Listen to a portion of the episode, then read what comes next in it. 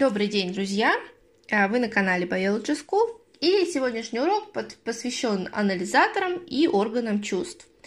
Э, до того, как мы осознаем информацию, которая попадает к нам в мозг, она проходит очень длинный путь. С чего все начинается? Начинается все с периферического отдела или с рецептора, там, где э, происходит раздражение. Это раздражение переходит по чувствительным нервам и называется проводниковым отделом. Ну и, наконец, э, попадаю в центральный отдел, где, собственно, специальные зоны коры больших полушарий обрабатывают эту информацию. Учение об анализаторах и сам термин ввел знаменитый ученый, наш соотечественник, я думаю, догадались, Павлов, в 1906 году. Э, Павлов посвятил очень много времени изучению мозга и рефлекта, э, рефлексам. Э, собственно, анализаторы э, тоже его термин. Анализаторы по-другому называют еще сенсорными системами. А, только та информация, которая осознается мозгом, называется ощущением. А мы знаем несколько ощущений. Перечисляю. Это обоняние, да, осязание, зрение, слух, вкус. Есть еще кожно-мышечное ощущение и чувство равновесия. Давайте на примере запаха разберемся, как работает анализатор. Например, вы заходите в помещение. Вы не были в этом помещении никогда.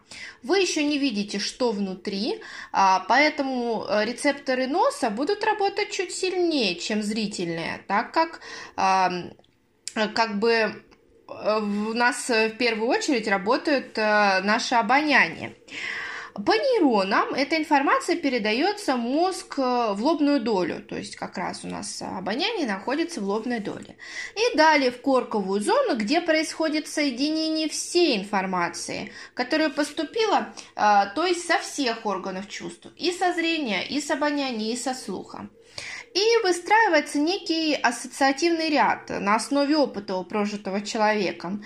То есть происходит осознание и некий вывод – то есть, да, что произошло. А теперь давайте проще. Это вот на научных терминах, а теперь давайте проще.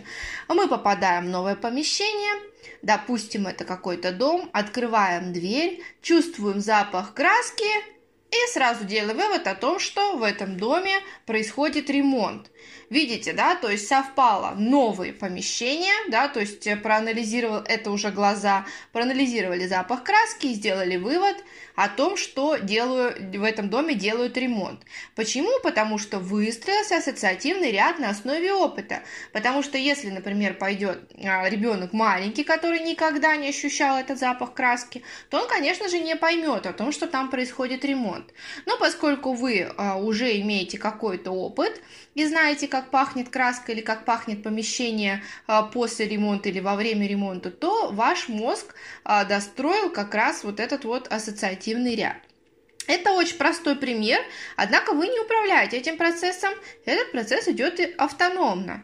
Иногда человек даже не может сказать, почему он поступил так, э, хотя ясно, что во всем этом ему помогли анализаторы.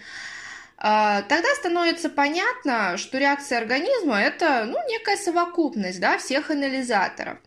И вот отсюда можно сделать вывод о том, что у людей, э, которых, например, э, отсутствует какой-то анализатор, да, по причине там болезни или врожденной, то у них происходит компенсация. компенсация. Вот, например, э, вывод, да, то есть некие слепые люди, да, их очень много изучали, да, особенно те, кто ученые занимались мозгом, они, например, прекрасно слышат, то есть слепые, да, или, например, они способны опознавать человека по запаху, Конечно же, есть порог чувствительности. То есть мы, например, не чувствуем перепады температуры в 1-2 градуса.